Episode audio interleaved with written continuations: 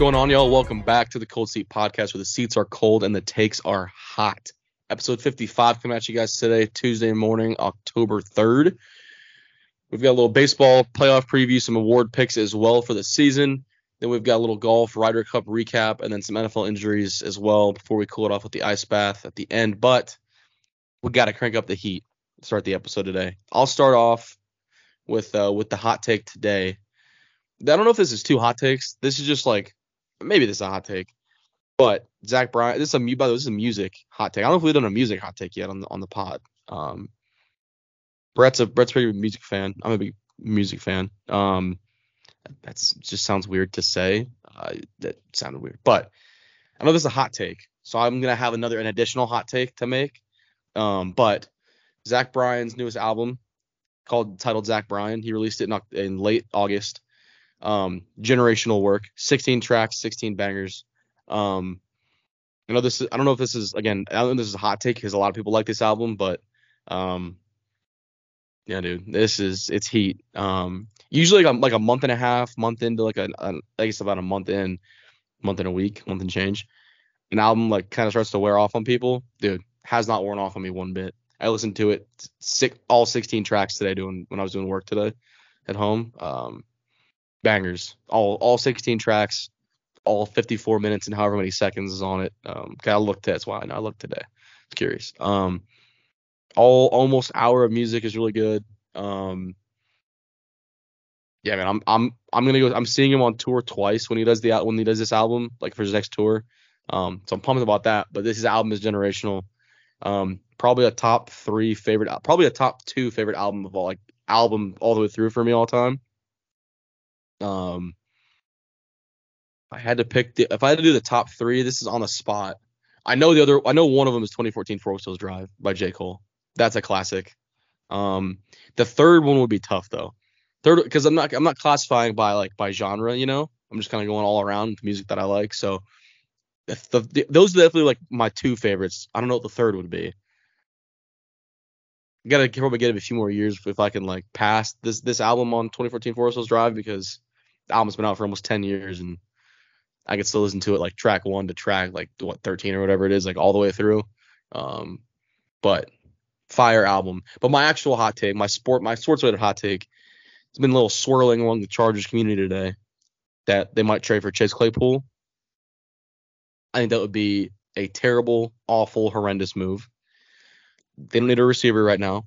I know they lost Mike Williams, and the offense kind of sputtered in the second half, but couple drives in third quarter, couple bad situational play calls. Not not the reason the offense sputtered. And then Justin Herbert fractures his left finger, his left middle finger, and um, you know, had a whole wrap brace on his hand. So that kind of throws away the fourth quarter. So just saying, let's not panic and trade for a receiver who physically is very similar to the guy you just drafted 21st overall who you only gave like 30 snaps to yesterday. So let's maybe develop that guy first. Not to mention they're getting J- Jalen Guyton back off the pup list probably week six out because they have a week by this week. So either week six or probably week seven he's back. Why do you need a receiver? Why do you need Chase Claypool? Not to mention, no shit on Chase Claypool, but you haven't really heard glowing reviews about Chase Claypool, the teammate. There's like, listen, he couldn't play for Mike Tomlin, which is a red flag you can't play for Mike Tomlin, that's that's a problem. He's a he's a play he's a he's a player's coach in the sense of like most guys that play for him love him and want to go to war for him. Maybe not this year. They don't think of this year, but you know, it's maybe a Matt Canada problem. But you get the point. Like if you can't play for Tomlin, what is going on, right? Like Bill Belichick, okay, I can get not want to play for that guy, but I want to play for Tomlin is, is interesting. So not to mention all he's done is complained about how the Bears aren't quote aren't using him right. Like you're gonna come here and be wide receiver four or five, maybe even six because Darius Davis is heavily involved in the offense. Like maybe this just isn't for you. So I, I am not a fan of them moving forward. It'd be like a conditional sixth or whatever. Um, the word that I've been hearing from per source, you know me, I got sources per source. Uh, they would rather them and other teams would rather just like pick him up off waivers when he's cutting a week or two because he's got like two and a half million on his contract still, and nobody really wants to pay two and a half million dollars for a guy who doesn't want to run the routes as they're called. So, um, yeah, that's my hot take. It used to be a, a terrible, horrendous move. Um, positive note. I'll, I'll, end with the positive note that the Zach Bryan album is incredible. It's a, it's art. Yeah. So Chase Claypool, I don't know what the deal is with him, but I don't think that he would really be good on any team. Maybe um, the XFL or Canadian Football League. I don't think he is that, Canadian. He is Canadian. He can go back to the homeland if he wants to. Yeah, I just don't That's think the way he carries himself and the way he plays is conducive to helping any team. Um, I don't know why the Bears gave up the 32nd overall pick for him, which is insane looking at it, given how the Bears handled their offseason. If they didn't do that, it would have been an incredible offseason. Um, but yeah, just a really weird scenario with him and the whole lack of effort thing. Going to Zach Bryan's album, um, when it came out, it was like pre-added in my library, and I listened to it the next day. I think I thought it was pretty good. I never think an album has no skips. Um, just from like a true musicality standpoint, I think every song, especially with like more country music, I think every song has different parts that make it great. Whereas rap music, it's like normally either like the beat or the lyrics or whatever. But country music's so much more broad in terms of what makes it good. It could be the lyrics, the guitar, whatever, five different things. And I listened to it. I honestly thought it was pretty good. Uh, probably a little better than what I expected, but there's still a few songs that I'm like, all right, I don't really, you know, want to take three minutes to listen to this one. Um, but it is definitely a really good, really good album for the most part. Um, I don't remember all the track names and stuff, but I was listening to it three days ago, and yeah, just most of the songs I like listening to. Um, but like I said, there are a few songs that I don't really care to hear too often, just because I don't know. I just feel like they're not they're not as good, and I'd rather you listen to the better songs on the album. So that's my take on it for the most part. But I definitely have my favorites. Don't get me wrong. Like I went like I went one through sixteen today, and I was like, dang, heater, heater. I didn't want to skip any of them. Granted, I was like doing some, I was like working, but I didn't want to skip any of them. Heaters right. always. But yeah, this mean, is like that. Like I don't know the last time I've ever said that. I don't know if I've ever said that about an album in the last like five, six, seven years. So, but I did yeah, say it, generational. So if I had, my, but it's also very subjective. Very subjective. Very subjective. Uh, music right. is like maybe the most subjective thing out there, right? It's a form of yeah. art, which is literally subjective. So, yeah. If I had to make like a top three albums list, I don't know if I could pick. I don't know what three albums I would put on there. There's definitely some like really really good ones, but I couldn't narrow it down to three. Um, I mean, I like all kinds of music. I listen to every genre. Um, when I do listen to music. I listen to some kinds of music over others more often, but for the most part, I'll be listening to every kind of genre there is. Um, but my hot take. So the NFL trade deadline this year is on Halloween at 3 p.m. Central. Last year it was I think November 1st because we traded for Roquan on Halloween. I remember it was right when I got back from class and I got like the Schefty tweet notification. Roquan Smith has been traded to, and then whenever you see that, and then you see a team, you're like, you almost like take a second look when it's your team. You're like, what? Like, especially during free agency, like when a guy signs to your team, like, is that really my team? Like, this guy's now like a Raven. Like, it kind of took me a second because that was probably my favorite acquisition, free agency wise, that I can remember. Um, not free agency, free agency trade other than like extending your own players. But I mean, he's he's my favorite player on the team, so I've been pumped about having him. Yeah, probably second favorite. I've been pumped about having him on the team ever since we got him. It's been a really impactful signing, and um, got him for the next five years on a you know that huge contract. But the trade deadline as a whole is a lot of fun. I know last year was crazy. The you know 48 hours leading up to the deadline. Um, some of the bigger trades, Hockenson was traded in the division, which was surprising. And obviously, Roquan is big, just a second round pick and a fifth that was traded um, to the Bears. Bears haven't won a game since then. But um, but yeah, for this trade deadline, I don't think it'll be quite as crazy.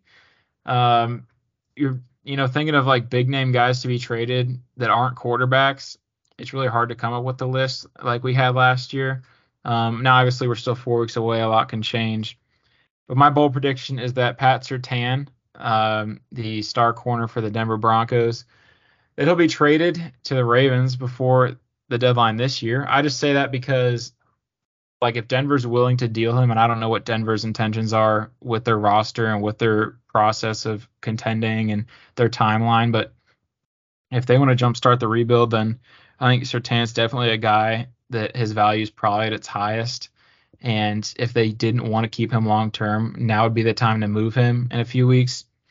Um, and I picked the Ravens because, you know, obviously knowing them better than most, uh, I it makes perfect sense in terms of what our front office likes to do, what positions they prioritize, contracts they prioritize, their willingness to move draft picks. It's just it all lines up to make for him to be a Raven. Now, we talked about this before we you know started recording, but there are a lot of other teams that could have interest in him. We talked about six main teams for AFC to NFC, uh, but really it comes down to the Bills and the Ravens just in terms of what they prioritize and what they need to take that next step. Um, so yeah, it's pretty much my bold take that he gets traded to the Ravens, um, if we're being specific. But definitely a, a star player that could get moved. Um, you never know for sure, but it's always you know a huge deal when big time guys get moved. And I don't I don't think like I said we'll see it as much this year as we did last year, but definitely there should be some guys moved that are that'll have big impacts. Yeah, so I mean, I I haven't said this before we started. We were talking about it uh, earlier because we had like a 10 minute conversation kind of about deadline and all that stuff. But um, I think you could just end the hot take at like will be traded, just will be traded.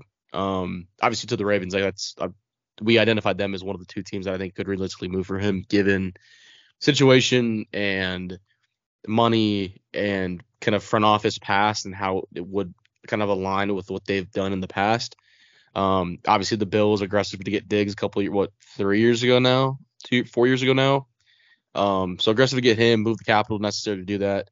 Um, and then you look at um, with the Ravens moving to get Roquan last year was an aggressive move at, at the deadline. And then additionally, like they've made a lot of runs at corners. They'd made a bunch of runs at receivers and they needed a receiver. They made a run to get Thielen. They made a run at a bunch of different guys in free agency via trade. They made a run at Hopkins when he got traded to the to the Cardinals. So this team is very the front office is very clearly aggressive in trades to go get guys that they need. So um I just like me like I even said it to you like personally like, I don't I don't see the value. Say they even get two ones for him because he's I mean I think he's CB one is on a rookie deal. He's got two more years on a rookie deal. Well, a year and then actually he's got two years and a fifth year still. He's got two years and a fifth year option well, one year plus a fifth year option, but you get the point. Yeah, I mean like, that, he's got that fifth year is probably going to be in the 17 million range, which is what he should be get because he he's, he's going to get 20 on an extension. Right? He's already yeah, made, he made a Pro Bowl. He's so an all. that, He's been an All Pro. That number will So go he's- up if he Yeah, makes he'll, another he'll hit one. the escalators. Yeah, he'll hit all hit all the escalators for the fifth year. Granted, I mean he's getting an extension worth twenty million dollars a year. That kind of feels like the baseline for like at least now for non quarterbacks. Like twenty million is kind of what they're all making now. It feels like tackles, receivers, receivers a little higher, but kind of feels like twenty million is kind of where that you get to twenty million dollars, like you're the best of the best. So he's getting a twenty million dollar extension, I think, um, average extension. Um, and then I think when you look at kind of I guess the situation, get, they, so they get two ones from. Like I said, I don't think that the Broncos are going to be able to recoup enough value to equal Pat Surtain. They're clearly going into rebuild mode, and yes, they have holes in the roster to fill, but you there's almost there's no guarantee you're going to draft a who's going to be the best player in the league at, at that position. That's the only reason I, I pause on it. That said, if they are going to be sellers because they feel like they're going to win six games, and they really want to get a first, like a, they really want to go get the first or second overall pick to get Caleb or Drake or the, you know, to the third overall pick to, you know, say the Bears do get one and two, they shouldn't be moving two. They should be picking Caleb and Marv. So they say they want to get to three or whatever. They want to get a, one of the two quarterbacks. Like, you know, yeah, maybe they do need to, to have the extra capital, but that said, I just personally don't know if it's worth it. But again, you look across the league, like corners going to be available. The teams that need corners, two of them being probably two of the biggest contenders in the AFC. But the Ravens just kind of the, general health has been bad. And I think the depth is not great on that in that corner room. And then you look at the Bills just lost Tre White for the season with a torn Achilles, which again we'll touch on a little bit. But I think that those two teams can very realistically make the move. They're the most I don't want to say desperate, that's the wrong word, but they're mo- they're the most motivated to do this. Um, so I think yeah, I think again it's a great I think it's a great hot take that he gets traded. I think it's to the Ravens. I think you just pick one of the two. But I think it's a great hot take. Um, I'm I'll be curious to see who else we see get moved or get talked about being moved in the next kind of two weeks, three weeks, four weeks. So I know the NFL has quietly been telling teams to like, hey, if you have guys you're gonna you're not gonna resign, like, hey, move them. Like, let's make some trades. They've been inadvertently telling the, the like front offices like, hey, we want to have an exciting deadline, and they kind of kind of had that last year. and they want more this year. So um, I don't think that like teams should just be shelling out all their best players like we were in like the mid and late 2010s in the MLB. That was atrocious, and there's a reason there's a lottery now. But I think we should have a little bit more like the NBA, uh, where you see guys get moved, all stars get moved. So um, curious to see how again how this kind of unfolds and a lot of teams that want quarterbacks. Again, we haven't had um, two quarterbacks this good in a while, kind of just as prospects. And we talked a lot about how Caleb's going to be going to get the generational label. Um, we're not going to make that. La- I'm not going to make that label yet. I haven't watched the tape, but he's going to he's getting that label already. Drake Maye's, I've said it, the gap's closer than people think, in my opinion. So two really good quarterbacks. Um, we haven't seen like this in a long time. So curious to see what teams like Chicago, Minnesota, um, shoot Atlanta with as bad as they looked. Like I'm curious to see how those teams operate. Vegas too. Throw Vegas in the mix. How they operate Denver down the line, and getting towards the, the deadline here in the next four weeks. So definitely one to watch. But um, kind of shifting towards the major league, major league baseball here. Season wrapped yesterday, last day of the year. Um, postseason starts tomorrow with the wild card round. Uh, we'll start with our award picks first. And we've talked kind of touch base on the awards kind of throughout the summer when we did we were doing the pod uh, back in May, and then we talked about it. Um, we got back in August. So um, touch on the awards real quick. We start the MVP. Um, kind of at the point where there's really not a lot of a lot of debate with most of these awards. Um, in the end of the year, um, I'm picking Ohtani to an AL MVP, despite the fact that he missed the last three weeks, and then uh, gonna go with Acuna. It was a great race down to basically the last two weeks of the season, and he went just ballistic in the month of September. Like the back half of September, he went crazy. Um, he got to like 41 or 42 homers, which is insane. He hit 40 70. Um, I think his, I think he finished just below Mookie and War by like literally 0.1 games or 0.2 games. If I, I'm looking right now, as I want to have it for the conversation, but what was ultimately again a a super tight race, so that just people really didn't expect to see you know, halfway through the year, ended up being an all-time race. And even when you look at um, look at the two guys behind him and Freddie Freeman, Matt Olson, like all four of those guys had career seasons and had seasons that last year and the year prior probably won MVP. Just what happens that Ronald Acuna literally was historic in every sense of the word this year. Um, final line was three. He batted 337. He hit 41 homers, 106 RBIs, and stole. He stole 73 bags. He's he had an o, uh, OPS of 1012, so 1 dot 1.012, slugged a 596 and had an 8.1 WAR. Um, it's, it's crazy, dude. It's it's absurd. Um, absolutely absurd. So, um, that guy showing MVP. As much as I love Mookie Betts, he's my favorite player. He had an awesome year. He's gonna finish ahead of Ronald in WAR, have one more RBI it's just he shouldn't win it. And that's kind of the, that's kind of it, right? Like this is one of the greatest seasons we've ever seen, and it's crazy that we're seeing these back to back. Shohei had two historic seasons. Acuna has a, has an historic season this year. It's just cool to witness. It's cool to be a witness to. Um, I wish people would just appreciate it and not try and pit the two against each other like they have been the last two months. Um, just witnessing this is crazy. Being witness to all this this whole season has been awesome. So, um, Ronnie and uh, should definitely be the two MVPs. I'm not going to be unanimous. I'm not saying it should be unanimous, but it's going to be pretty damn close. So, um, hats off to those two guys. Ohtani for what the third straight year, and then Acuna for, for having the ACL and getting back right this season, and um, having a, just a literal historic season in every sense of the word. Yeah, I think I'm going with Ohtani and Acuna as well. I, you know, we're making predictions and they're pretty well set with the regular season being over, so I don't think there should be too much variation. Uh, but yeah, I mean, huge seasons from them both. Unfortunately, Ohtani got injured what um, six weeks ago, maybe. Um, so his season was kind of shorter than what it should have been, but still, the impact he has um, on both sides of the ball, it's just incredible what he does. And then Acuna, like you said, coming back from the injury, thought about picking him as my preseason MVP.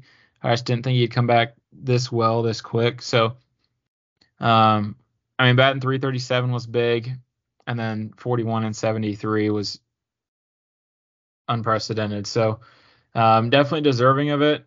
Should be fun to watch the whole awards show, but yeah, I'm definitely going with those two guys. And then for Cy Young, the AL, I'm going with Gerrit Cole. Um, he led the AL in ERA by a little, and then Blake Snell, I'm going with for the NL because I think he led the whole league in ERA or was second. And even though he walked a lot of guys, um, other than that, he was, I mean, he was lights out for, you know, the last three months of the season. He started out a little slow.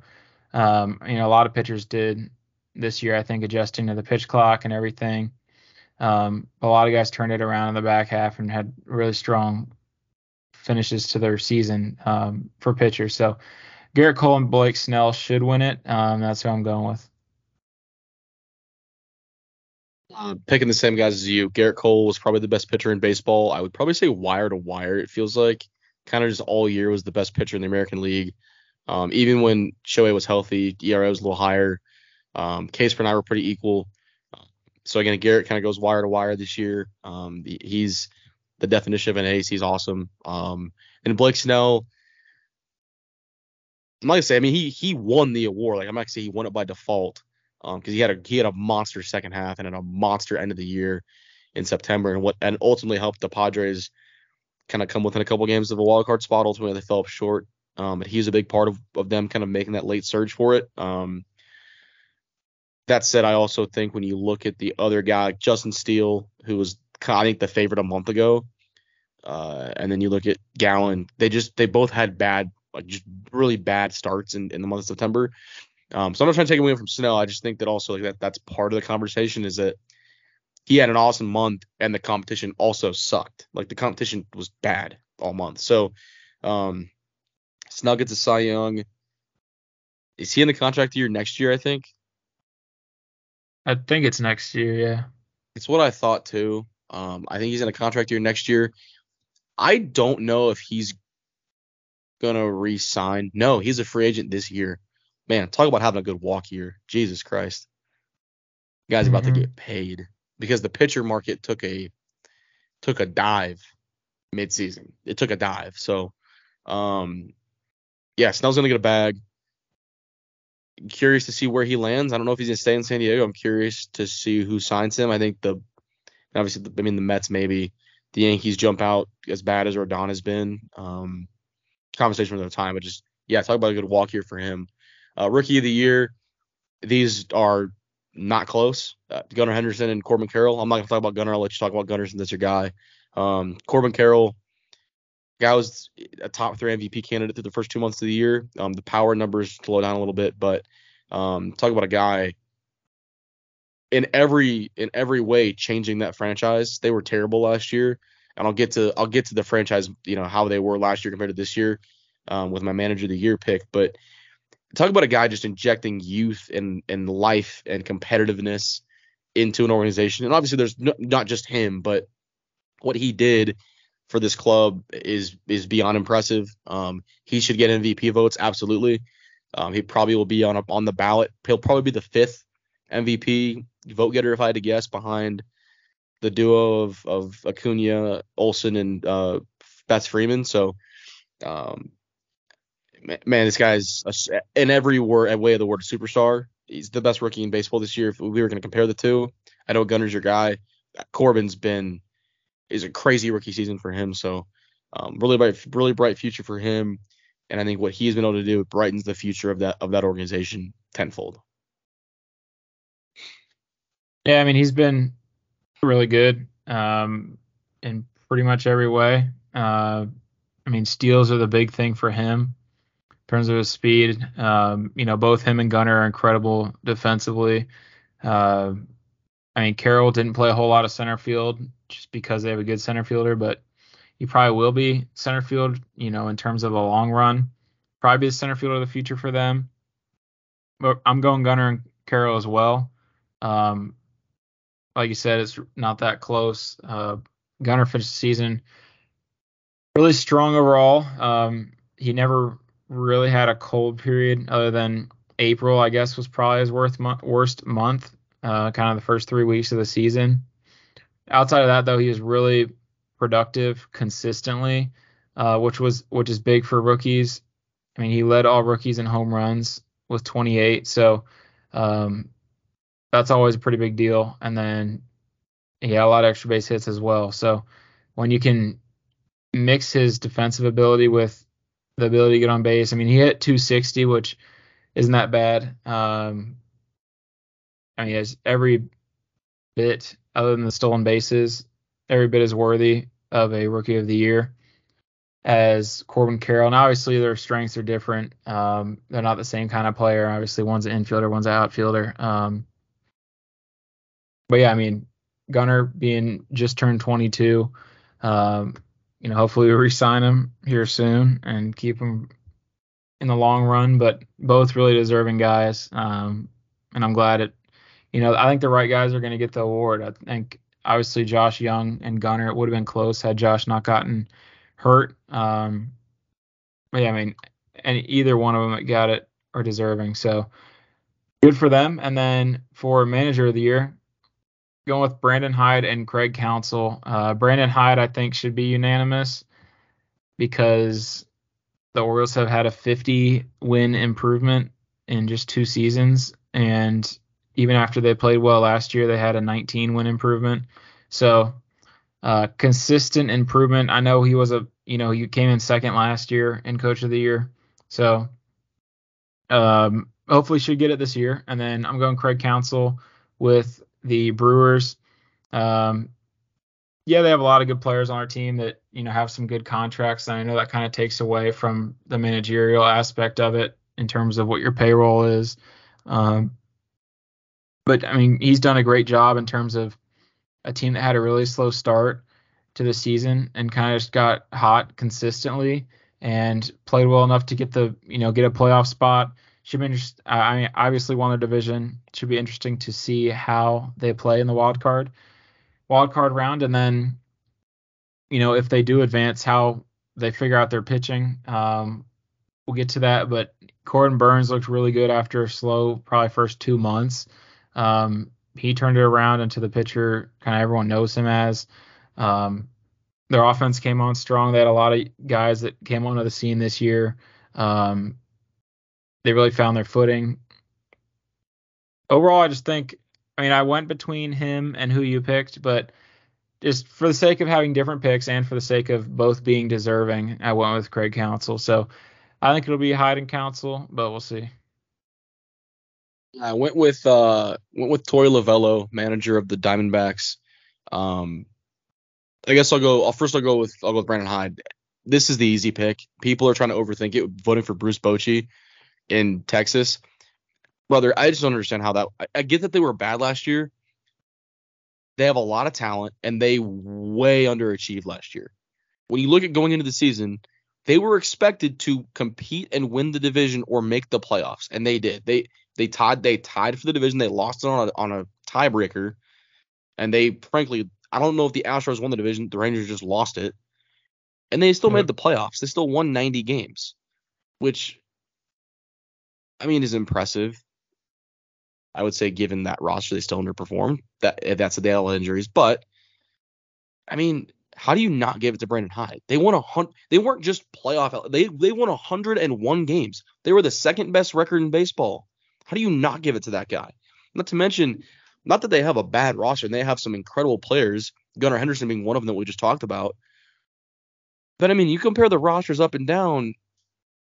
I think you're gonna take on just on paper, the Rangers at least the at least the lineup: Corey Seager, Marcus Semien, Jonah Heim, Nathaniel Lowe, Adolis Garcia, Josh Jung. I mean, go down the list. There's a reason they were the best offense in baseball in the first half of the season, right? So I feel like it's unfair to give Bruce Bochy credit for what the Rangers did because they're they were they they were gonna they were just gonna sleepwalk their way to 70 wins as talented as they were. Look at what I mean. The Padres sleptwalked themselves to what 79 wins, 78 wins. Yeah. They're a little more talented than the Rangers, but you get my point. Like as bad as as bad as teams can be managed and and and run, teams that are talented enough will just win baseball games just because, right? So I don't know how it's not Brandon Hyde. If it's not Brandon Hyde, if it's not unanimously Brandon Hyde, throw throw the voters out, throw them out. It- It's stupid. So um, on to Lovullo. This is not the popular pick. People are picking um Craig Counsell, which like don't get me wrong, a lot of respect to Craig Counsell for what they did this year. But like I know they won 92 games, which is impressive. But I mean, were they not supposed to be competitive this year and and and win and at least maybe not win the division, but like make the playoffs? They they were a team that I don't know if we picked them. I think we picked them as a wild card team. I think. Um, I know they weren't like favored to win the division because the Cardinals were, but the Cardinals had maybe the worst season they've ever won this year in terms of expectation to what they were. Maybe the them, them or the Mets, but like, I just don't know how it's not Torey Lovullo. They were, God, they were god awful. They were picked to finish last or second to last in that division.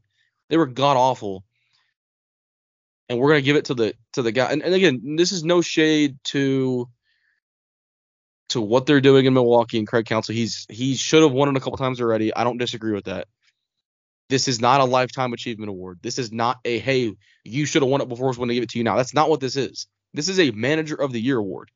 I don't think we I can I would rightfully vote for him because I feel like he was I'm not even to say like gypped in the past.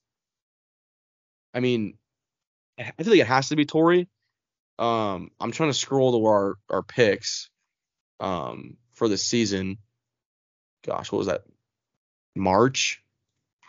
Um again, just again, just the point is that I in good conscience don't know if I would rightfully give it to a guy that kind of just um, I, again, a lot of respect for what Trey Counsell does in Milwaukee. I don't know. I mean, so neither of us picked them to win the division or make the playoffs. We probably would have both picked the the uh, the Diamondbacks to finish like bottom five in baseball. Fair? Maybe, yeah. I don't know. I just I just feel like to me, people aren't talking about Torey Lovullo for some reason because like he, I guess he's a bigger name. I don't know. I feel like he deserves it. Um, I will say, shout out to to Dave Roberts. I know he's not going to win it. I'm not saying he should win it. They won 100 games this year in a year they should have been re- rebuilding. And look at the pitching staff. Homie, Lance Lynn is going to start a playoff game for them. Lance Lynn. They're going to have a rookie maybe take the bump in game one. All I'm going to say is he's not getting enough respect for how he managed this this bullpen. The bullpen, managing the rookies, the rookies that started. I mean, hell, I'm going to use the Orioles as a great example because when when we went and played them, we had two rookie pitchers start and win games in in Baltimore.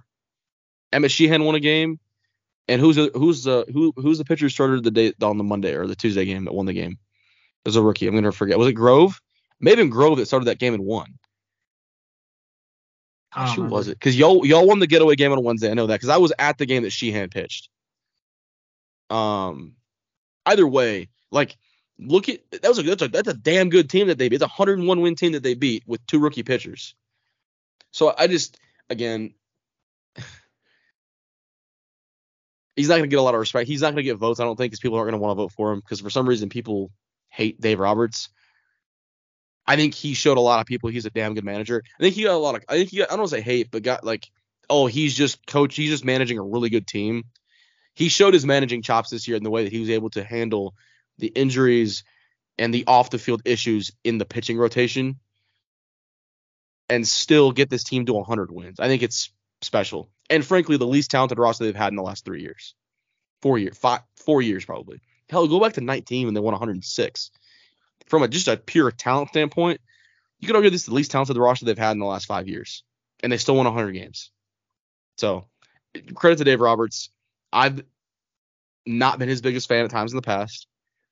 He he managed his ass off this whole year, and I would give him some credit here. He's not gonna win it. He shouldn't win it, but I do want to give him some credit where it's due. 100 wins in a quote rebuilding year, where if you'd have told me that at the end of the year the rotation was to be Kershaw, Bobby Miller, Lance Lynn bullpen game, and then like the Ryan Pepiot with an opener, I'd have told you we were winning 80 games and not making the playoffs. So that's all I'm gonna say.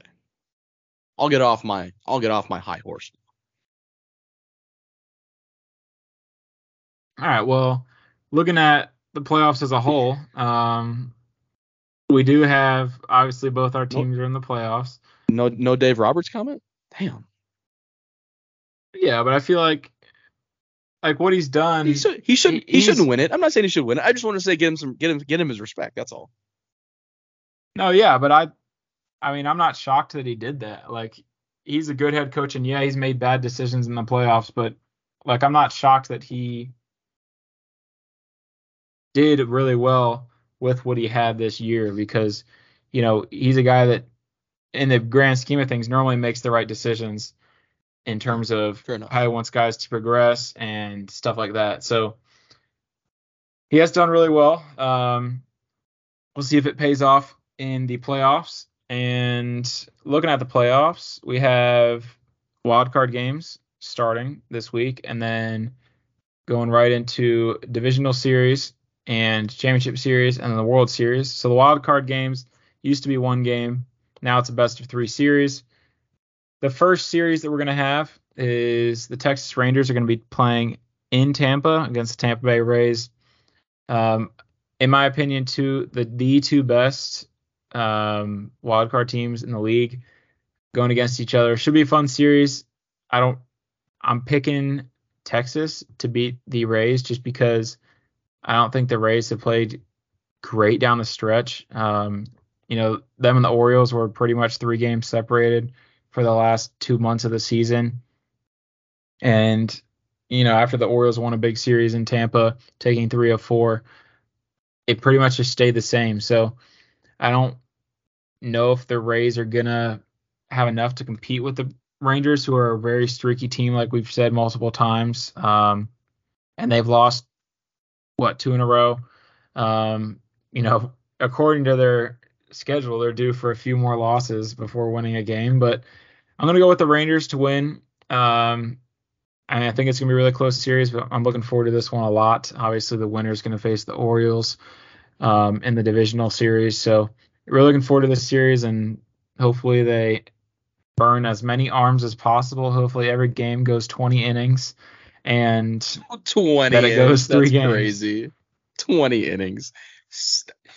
I don't know if anyone knows about this. I don't even I don't even know if you know about this Twitter account, Sickos Committee. Incredible, incredible Twitter account, dude. Like it's like it'd be, it'd be like Sickos Committee will tweet like like Sickos game going on in progress in Minnesota because like Minnesota's playing Iowa and it's a, like a zero to three game in the third quarter. It's like that kind of stuff. It's not like actual like Sickos. It's like it's like sports related stuff. That's what I feel like it would be every arm gets used. Sickos committee. Throw right. around on them. Um, no, uh, I'm going with I'm going with Tampa to win in three games. Um, I just the Rangers, man, they are something to me. I can't figure them out.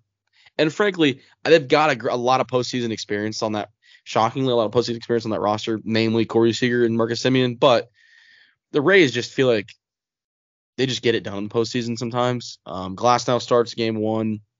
I think they get that win. He's pitched better as of late, so I'm gonna go with them to win, and then I'm gonna take um, take Toronto in the American League as well. Um, I just I think it's also two to one. I know their pitching's not great. I'm just not confident in the Minnesota bats to be healthy enough. I don't think Buxton's gonna play. Now, had they won, had they won the series and if they go on, I think they could be a they make some noise if Buxton gets back. But I think without Byron Buxton, as banged up as they've been, even even if he does play, he's not gonna be 100% healthy. So, I'm um, taking the Toronto Blue Jays to win uh, in the American League, and then in the National League, I'm gonna take Milwaukee to win over Miami. Uh, important note here: Brandon Woodruff is out for the the wild card round and likely the playoffs. If he's out for the wild card round, I bet he's out for the divisional series. Um, and then at that point, if they win the divisional series against the Dodgers, maybe he comes back for the NLCS. I don't know. It, it sounded like he's gonna be out for the out for the whole playoffs. Um, it was a shoulder. I think he called it a shoulder issue, maybe an elbow. Um, I saw the the Passan tweet today, um, so I didn't see didn't see it was working when I did it, so I didn't really like glance that hard at it. I just kind of looked, um, saw he's out, but that's a big one. I still think they win the series. I think they drop the second game because of that. Um, I don't think they lose the first one. I think they drop the second one, and then um, the other one I'll take the Phillies to win in two. Uh, Phillies are just the better team. Uh, as much as I, sorry, Brewers are playing the Marlins. Brewers are playing the Diamondbacks.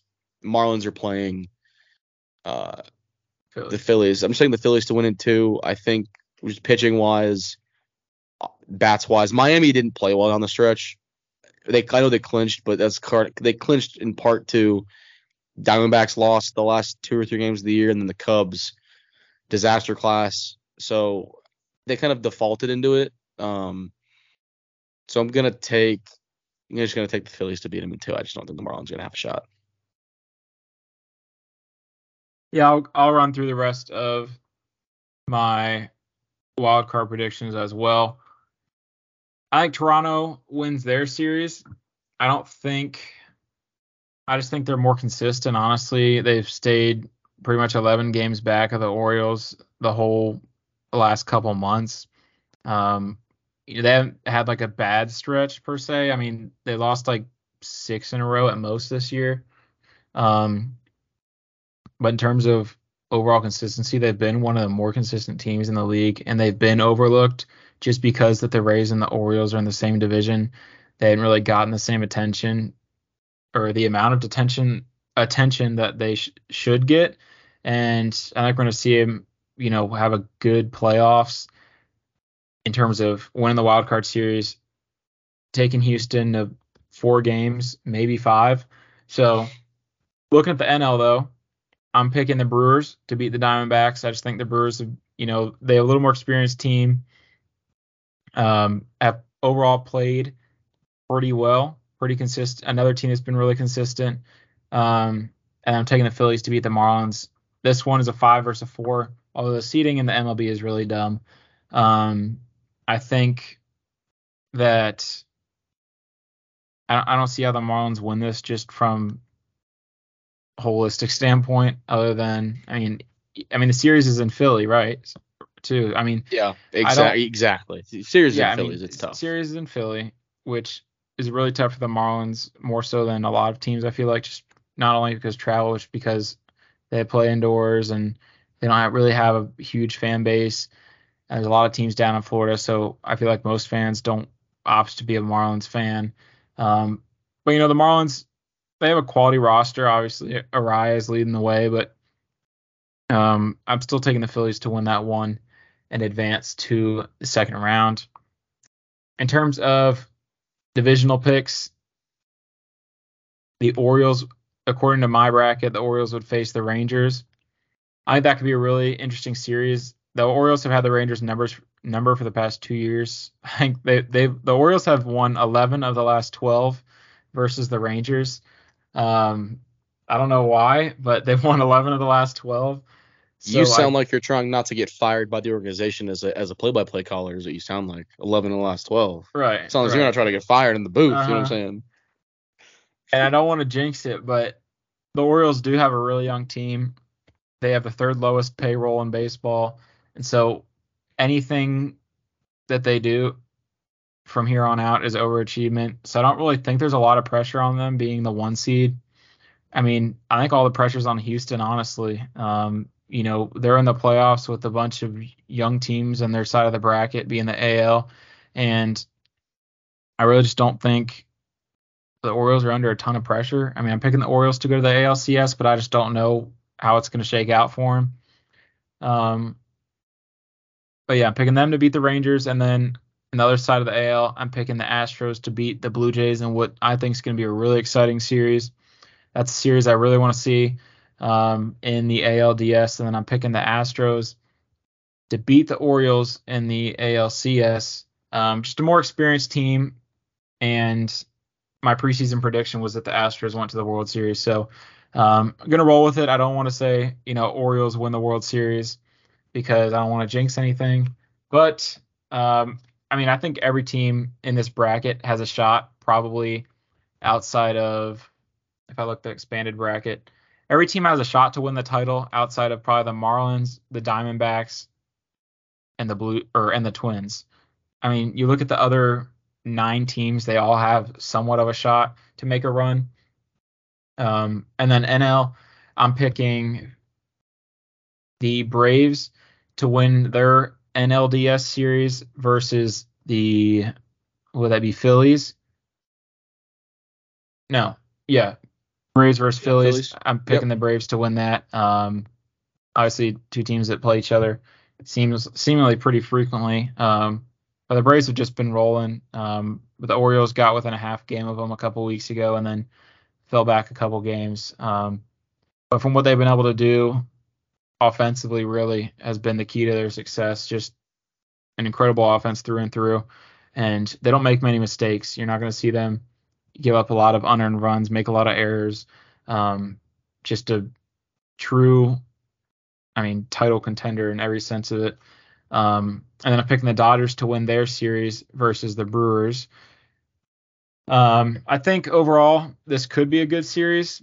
I just think the Dodgers have a little more in the tank um, for a run, given that you know they do have this break, which will be beneficial to them, and then just the experience on that roster.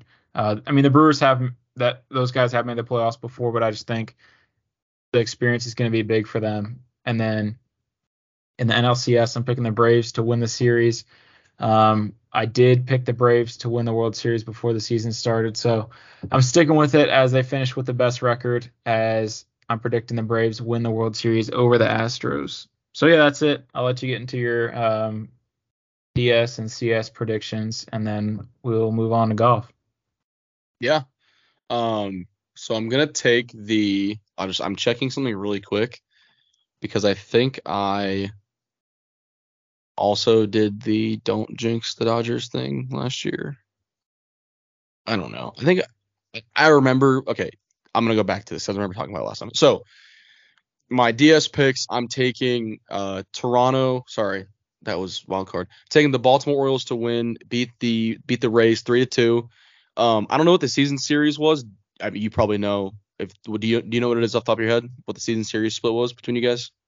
I think we won the series by two games. So like I know it was tight, or so- something. Yeah, so I'm gonna I'm gonna go Orioles to win. I, I just I think that they are this group. I, I voiced my concerns about the youth earlier in the year. I think the way that they handled themselves down the stretch spoke volumes to the maturity of that team. You can be young, but they're a very mature group, and I think it all starts with Adley Rutschman, maybe the most mature young guy in the league, just from the way he carries himself, the way he plays. Yeah, they have a lot of fun and they celebrate like they're kids. They have you know they have they have the dong bong and all that stuff, but like or they what are they calling that? The Homer hose now? That's a beer bong. The The dong Homer bong hose is is way the cooler. PG version. Yeah. Yeah, the Homer hose is cool. Like the dong bong is way better, dude. The uh the beer bong like, was it Gatorade or water they do when they when they hit the hose? Right. Which is it water or Yeah. is Gatorade? Something non-alcoholic because it's in the dugout. So they have like each player basically has like an allocation of like how much the water they want in like to be poured into it Okay. when they hit a homer. So yeah, it is water uh, per sources, but I- they probably they they probably use some other stuff sometimes. But uh, They yeah, it's a lot definitely had beer. They definitely had beer in the Homer Hose post game when they clinched the when they clinched the playoff spot. I'll tell you that. they did, those and the GM and the owner dude. took took part. Yes, it was great. So like I said, they they do celebrate like their kids, and I'm all for it. Um, I'm all about how letting the, letting the kids play and letting the young guys do their thing. Um, but they're a very mature group for as young as they are, and they've got some vets sprinkled in there, if you will. Um, and I think Brandon Hyde also starts with Brandon Hyde. He's he's a really good manager. Again, he's manager of the year. I think both talked about. Um, and I think they just have a very mature, go about your business, don't make mistakes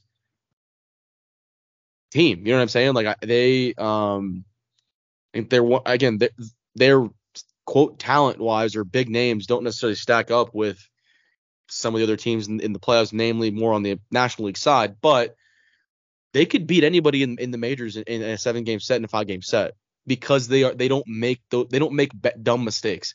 They don't miss they don't miss field ground balls most of the time. They don't they don't lose balls in the outfield. They don't they don't get, take they don't get bad jumps on steals. They don't take bad jumps when they when they you know steal or whatever, not steal, um tag up and they don't have bad at bats. It's just it's a culture of hey, every single rep matters and every single pitch matters, and we're gonna treat it as such. So um for that because of that I'm gonna take them to win um the the ALDS against the against the Rays um and then I'll take the the Astros to beat the the uh the Blue Jays and, and I can't talk. It's been a long Monday, dude. I was up early.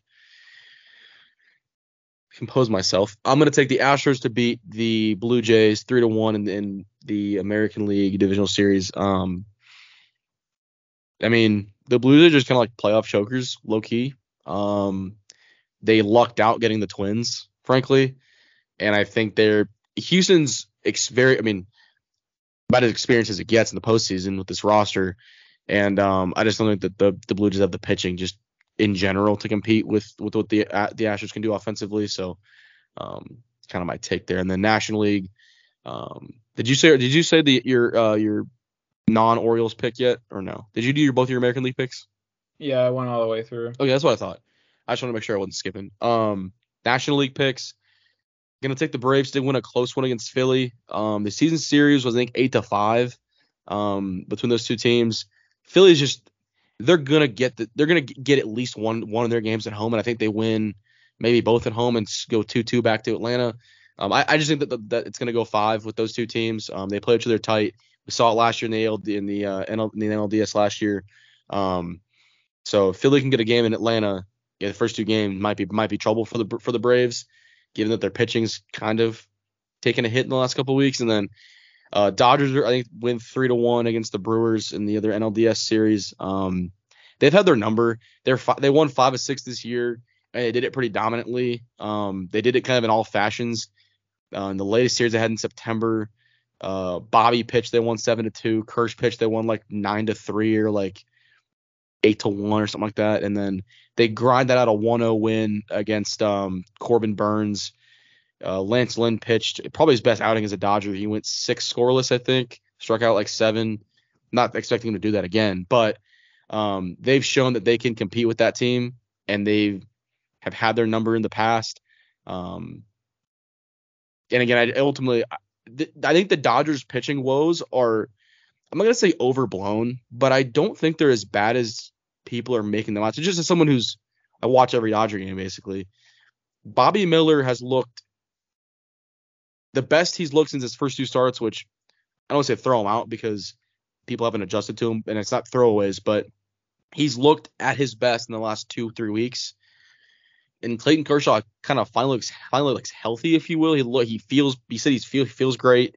Um I think he's he's gotten the postseason monkey off of his back, so to speak. Um and then I think you look at um if you look at sorry, I just got a text. Um ooh, Angels fired Phil Nevin. It's noteworthy. Um let me look at the bullpen and kind of the rest of how it's going to shake out. Lance Lynn probably pitches game three of the NLDS. And he probably has a short leash, but I think it's okay. Because you look at what they can do. I mean, Emmett Sheehan looks the best he's looked all year. Ryan Pepiot has been awesome since he's been healthy and gotten back up to the majors. So I don't see why the Dodgers can't make a run. I don't see why that's going to limit them. Again, if Bobby or Kersh goes and has a bad outing and they got to pull him early, yeah, it might be a problem. But that's any team. I mean, that, that's anybody. You pull one of the, your first top two starters out, you're in you're in deep trouble at that point. So I think it gets overblown. I think the Dodgers win. Take take care of business if because they haven't done that. It feels like in the past they haven't taken care of business in the playoffs. They haven't closed the close games out in the last two years. I know they did against the Giants and the DS in 21. They didn't last year in the DS, and then they got to the NLCS in 21, and they they were up late in games in games one and two against the Braves in the NLCS, and they lost. They got walked off twice in the first two games in Atlanta. So against what wasn't it wasn't that wasn't a, like an awesome Braves team that year, and they won like 99 game, 98 games. They weren't this year's Braves, or you know what I mean. So just this team has grinded out wins a lot more than the past teams have, in the sense that it hasn't just been like, oh, Trea Turner or someone hit a homer or Mookie hit a homer late. Like these teams has grinded out wins when it's mattered.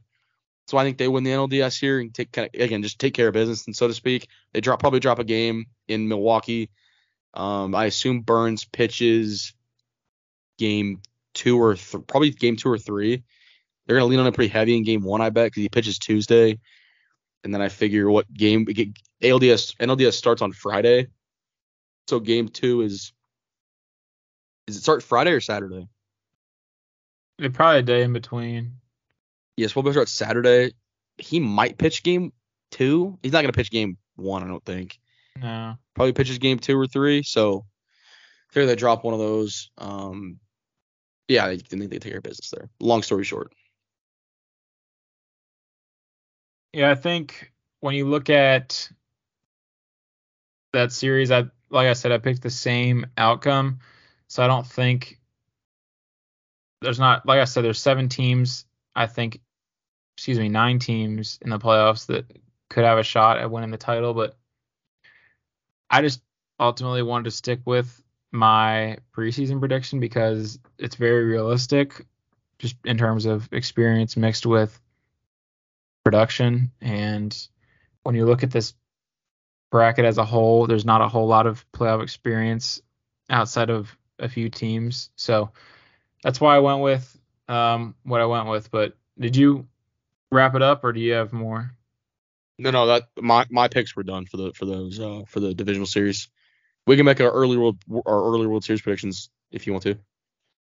Yeah, I uh going with Braves over Dodgers in terms of how my bracket was.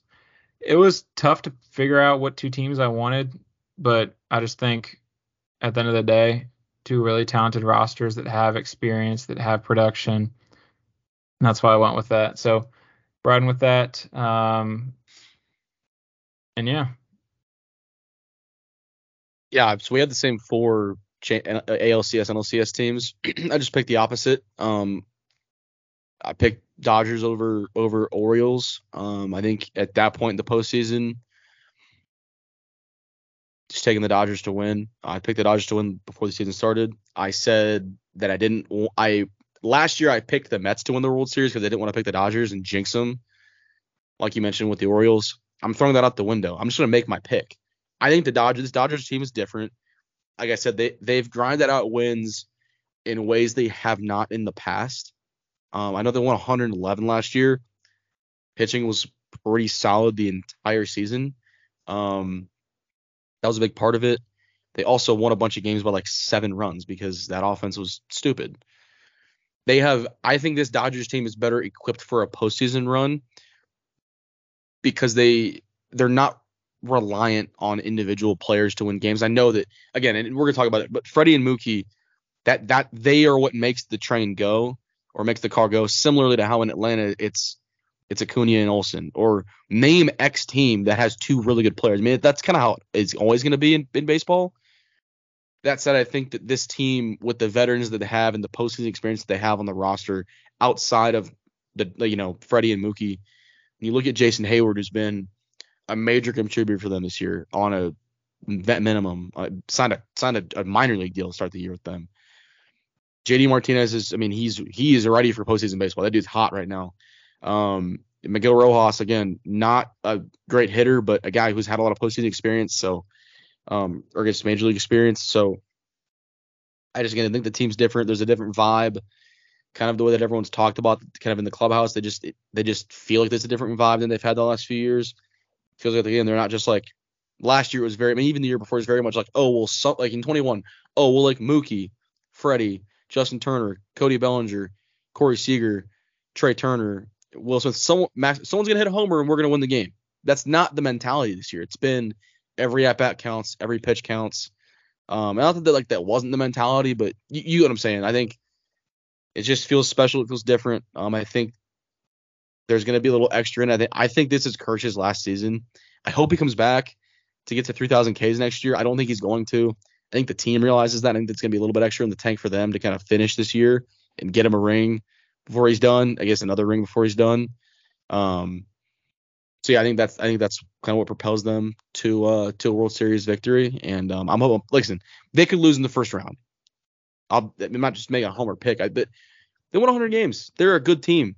So um, they also have played well against the Orioles this year, and they did play. Um, they looked good against them. They they gutted out a win in Baltimore on Monday night. So um, yeah, I just think uh, Dodgers over Orioles probably go six or seven like any other World Series does. Um, it'd be a great series. Be two awesome fan bases this year, two awesome home ballparks, two awesome environments. So um, I hope we don't see Astros Braves again. I, it would be boring. Yeah, I just picked it based off experience and how they did this year, and I, totally I fair. I'm just saying, like combos, as a fan, I don't want to see it. Right. It's a very realistic pick. I just as a fan, right. want to see it. That's all.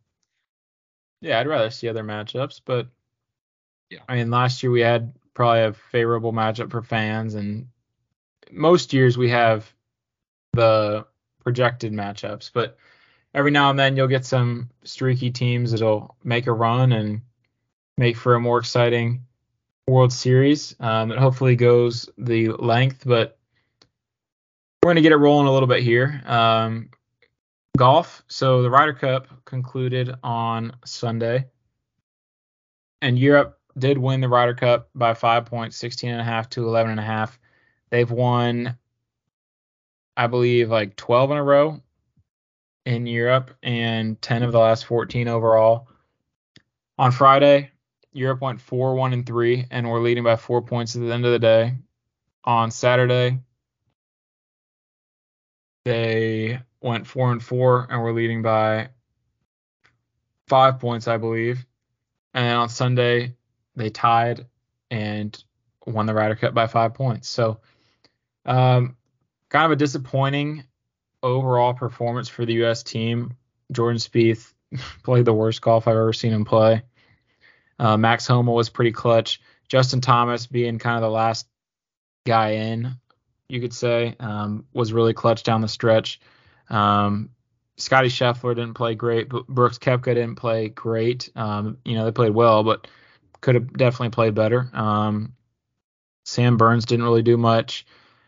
Uh, Collin Morikawa, Xander Schauffele didn't do a whole lot. Xander played pretty consistent, but that's I mean what he's known for. Patrick Cantlay did fairly well. Um, but yeah, overall the team just kind of underperformed. Um, Europe with you know the best I think the best player in the world right now, Viktor Hovland, balled out. Jon Rahm played really well. Tommy Fleetwood had the clinching match against Rickie Fowler. Um, I mean, not not a lot of great golf to be honest over the course of the Ryder Cup. Um, not too many great shots outside of Viktor Hovland's hole in one on a par four in a practice round. So I mean, it didn't really count, but incredible shot from him there. But other than that, there weren't too many great performances. Jon Rahm had three hole outs in one day or three chip ins. Um, but yeah, no one like hit like incredible shots. There was just consistent golf, not too impressive, but overall disappointed the U.S. lost again. Um, but they did win a few years ago, so hopefully when we come back in 2025, um, you know, the U.S. will claim it as it'll be on uh, U.S. soil. I don't know what course it's gonna be at yet. I don't know if they've announced it or if they're still figuring that out. But always a fun tournament to watch. I watched a lot Sunday and then some on Friday, or a good bit on Friday, not too much on Saturday because we had um, the tech game and family was in town and stuff like that. But overall, like I said, I wish it was a little more competitive, a little more, uh, a little higher level of play. But at the end of the day, um, Europe did win. In terms of PGA Tour events, though, the Sanderson Farms Championship, and that will be the first event to tee off this weekend. Um, first PGA Tour event in three weeks, I believe. Uh, it'll still be a part of the 2023 schedule as they're switching to a calendar schedule next year. Um, tees off this Thursday. It's played in Jackson, Mississippi at the Country Club of Jackson. Um, 8.2 million purse is the purse for the event, so a little bit of a smaller event. And Mackenzie Hughes won the event last year. Um, he played really well last year when he won this. He was, I mean, obviously he played well if he won it, but he was playing really consistent last year. Had come close in some other events and finally won it in this event. So look for him to be competitive again this year, just with trying to defend his title. But it's pretty much it for golf. Um, I'll just touch on anything, but yeah, I mean, looking forward to getting the weekly tournaments back up and running as we close out the PGA Tour season. Yeah, I just I think I'll I didn't get as busy this weekend as well. Um, just different stuff going on.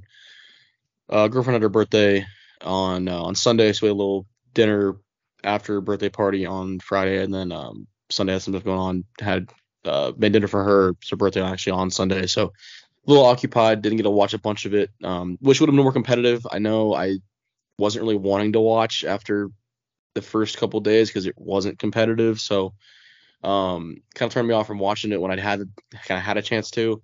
Um, that said, again, a couple years, hopefully we're back on U.S. soil, playing a little better.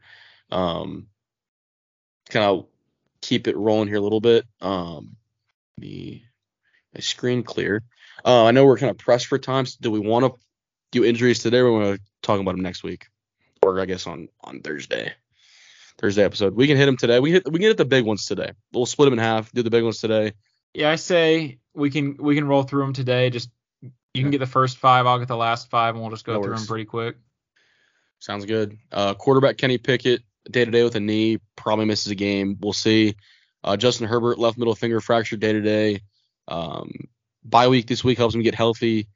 Uh, team spokesperson today said that he would not be missing next week's game if they were playing in week five. Uh, he won't miss a game with that. Just something to kind of watch his play throughout kind of next couple of weeks. Matthew Stafford, day to day with a hip. Again, doesn't sound they, they didn't sound like they was going to miss a game, but I think that's again something to monitor kind of as we get a little closer to um, to the game this week. And then Tee Higgins with a rib fracture. Um, they listed him as day to day. I don't think he's going to play next week. Probably misses maybe one or two games.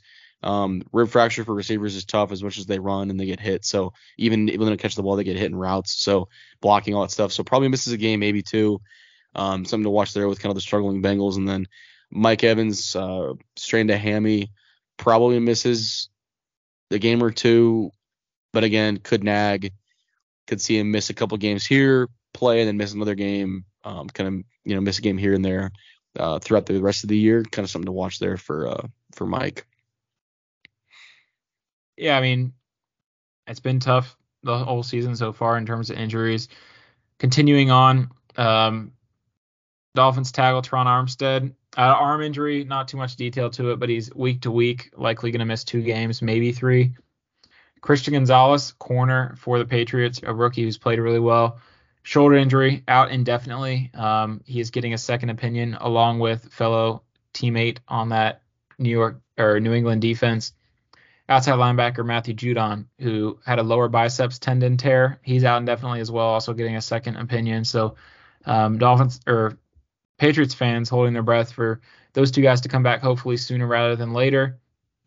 Although um, we did have one big injury this week, uh, cornerback Tre'Davious White, um, you know, just coming back from injury fairly recently. Unfortunately, he tore his Achilles in the Sunday game against Miami he's out for the season. Um, like we mentioned at the beginning, kind of while we were talking, they could be a suitor for Pat Surtain, but unfortunate for him for the Bills. I know they, I mean, they have really good defensive defensive roster even without him, but definitely a big blow to them as their secondary has kind of been underperforming to this point in the season. Pretty much it for injuries. Um, a lot going on. I know we didn't talk about a lot of guys, but they're just kind of the bigger name guys that will have a bigger impact if they miss time. Um, but yeah, a lot more guys that are going to miss time, a lot more guys that are nursing stuff. So always, you know, if you have a team, I team app, um, your team's social medias normally have a pretty good reign on updating you on injuries and press conferences. Um, talk about that at length. So if you're wondering about a guy on your team and we don't talk about him, just check your team's social media or website, and they should have an update. Um, team beat team beat reporters are the big one. Those guys right. usually have everything first before the team even announces it. Usually team beat reporters. So um, like for the Chargers, Daniel Popper with the Athletics usually first. Um, guys guys like that. I know the Athletics usually pretty good. Mm-hmm. Um, so yeah, Twitter's Twitter's way to go with, uh, with those guys for sure. Yeah, I mean, there's so many different ways you can find out about whatever player you want to. Um, but to round out the episode with the ice bath, as we're a little bit over an hour here, I'm just giving a shout out to the MetLife Stadium grounds crew in East Rutherford, New Jersey. Um, so we're recording this on a Monday, and we're about to have Monday Night Football. Quick shout out to the ManningCast. First time in three weeks. They'll be back. First time since the opening bless night. up with that, dude. Seriously, bless um, up. And we got a couple guests. The first half guest is Will Ferrell, and the second half guest is Sean O'Hara. So a good guest list. Um, you know, not the normal four guests, one per quarter, but I'll take one per half. Um, but back to the grounds crew. Coincidentally, as I um, right before we started talking about or I started talking about this when we were going through the injuries, a video popped up on my Twitter timeline of the grounds crew at MetLife having 16 hours to flip the stadium from the Jets to the Giants. More than 250 employees changed 1,500 plus manual elements, including new turf, artwork, team stores, and signs. And they had a video of the transition back in 2017 where they roll up the turf, um, re-roll the new team's turf, but this is the second time in the first four weeks of the season where the grounds crew has really 16 hours to flip the stadium. In week one, the Giants hosted Sunday Night Football and the Jets hosted Monday Night Football. And here we are in week four where the Jets hosted Sunday Night Football and now the Giants are hosting Monday Night Football. So um, really tough on the MetLife crew there. I don't know what the NFL schedules uh, makers were thinking when they did this. But nonetheless, um, we are going to have our fourth primetime game at MetLife Stadium in the first four weeks. I think this is a underrated part of the game and part of stadium maintenance as a whole. Um, you know, it's tough when I know the Chargers and Rams share stadium as well. When you're flipping a stadium, um, it kind of just is brushed under the rug in terms of like realizing what has to be done. Um, I've always been like, I've always loved the whole like stadium element to it, like everything you can put in a stadium, how different each stadium can be, no matter what sport it is. Um, I think there's a little less variability in football than baseball, or I think baseball is the most variability just because in football and basketball, everything has to be the same size, same measurements. Um, you can only do so much to make your stadium unique, but let alone um, you know, in NBA and NFL, you still have stadium changes, um, like Staples Center, or not called Staples Center anymore, but that's another court you have to flip. Um, you know, multiple fields in the NFL that you have to flip, like I said. So it's just a lot goes into it, not even from the playing surface, but from the signs to the advertising to the team stores to everything you can think of that is team specific. So shout out to them. I know I don't get a lot of um, recognition for what they do, and I think it's a really cool part and a um, tiring and underrated part of the game to make sure you know the teams and personnel are ready to go when the game time comes around. Yeah, they've had their work cut out for them, dude. I mean, they granted like they sign up for it to an extent, um, but yeah, I'm.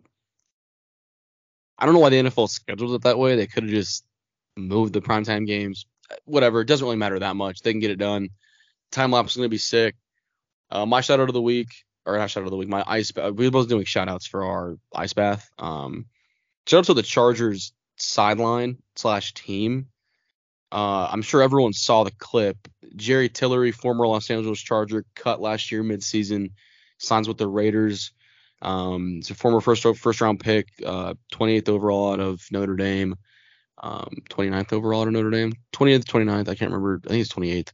Um, of Notre Dame in 2019. Um, never really got it going at all for the Chargers. Um, putting it lightly, he was just never a good player, never a good teammate. Um, always kind of getting in, in issue, you know, always getting a late hit on the quarterback. Always, whenever he would have a good rush, he wouldn't get home and he'd have a late hit or he'd have a personal foul or whatever. A lot of hands to the face penalties with him. So, um, not great there. Wasn't a big, lo- wasn't a great locker room guy from the sounds of it. Um, he had a probably the worst hit on a quarterback I've seen out of bounds in a while in pro football. You see it in college a lot of times. You'll see it with um, a little more higher tensions, if you will. You'll see it in um, in high school sometimes. Just kids don't understand like the nuance of the game. Like, hey, just let up at the sideline. Um, never seen anything that bad in pro football, at least in a long time. Um, definitely felt personal. A bunch of the Chargers guys thought it was personal. The late hit he had on Herbert. Um, he was ejected from the game, but as soon as it happened, like the sideline, like it was on the Chargers, like they went and jumped, dude. Like I'm surprised there wasn't like an actual like a helmet ripped off and like punches thrown at him. Um, per a couple ex players that they were surprised that that didn't happen either. Um, I don't know if you saw the Van Noy tweet, but like basically someone asked him in his comments like, "Hey, did you see the like the Tillery hit on on Herbert?" And he was like, he was like, "Yeah, if only you knew the backstory." Like surprised there wasn't an actual fist fight. So sounds yeah. like it was definitely personal. Um, but shout out to the Chargers sideline of the team. They had his back to the fullest extent, had their quarterbacks back. They were they were all literally all of them ready to go to war. Like Scott Matlock, rookie defensive lineman, ready to go to war. Simi Fehoko signed off the off the Steelers practice squad this week, was ready to just box. He like he threw the helmet on and started just sprinting over. It was great. Um, of course Herbert nonchalantly like tossed the ball to the ref and just like got back to the like got back to the field. They just didn't care. Um, apparently he gave Brandon Staley a little wink, little wink and like a head nod afterwards. Like he just ate it, which is kind of funny. Um, also ice bath. I, I have I have a lot this week. Um, going to the going to the state fair this weekend. Um, gonna be there when Texas plays Oklahoma. Not going to the game, but we're gonna be there. It's right outside the stadium, basically. So, um, looking forward to that. It should be an awesome environment. Um, going as like a birthday slash and a fifth five year anniversary trip with my girlfriend.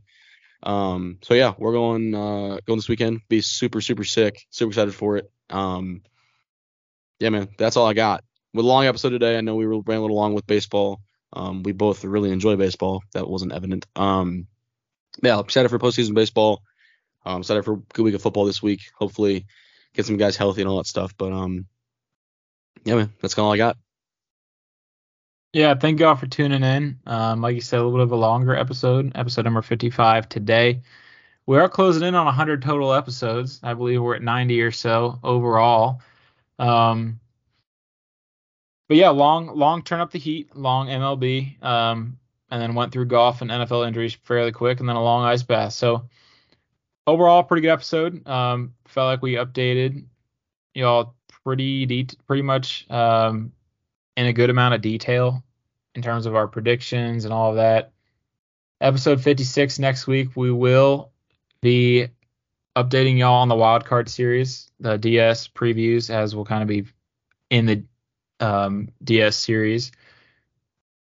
We'll recap the Sanderson Farms Championship, update you on any NFL injuries, and of course the ice bath. But before then, we will have the Thursday Turf Talk this upcoming Thursday, just in a couple days, where we're going to update y'all on our predictions, the seventh edition of Thursday Turf Talk.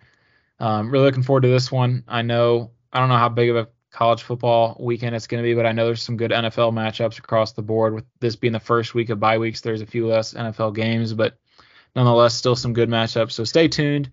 Follow us on Twitter um, and Instagram, or X and Instagram, at Cold Seat Podcast. Um, stay up to date on the latest episodes. Uh, try to update y'all on as much news as we can on those platforms. But yeah, well, I think that's it, and we'll see y'all in a couple days for the seventh edition of Thursday Turf Talk.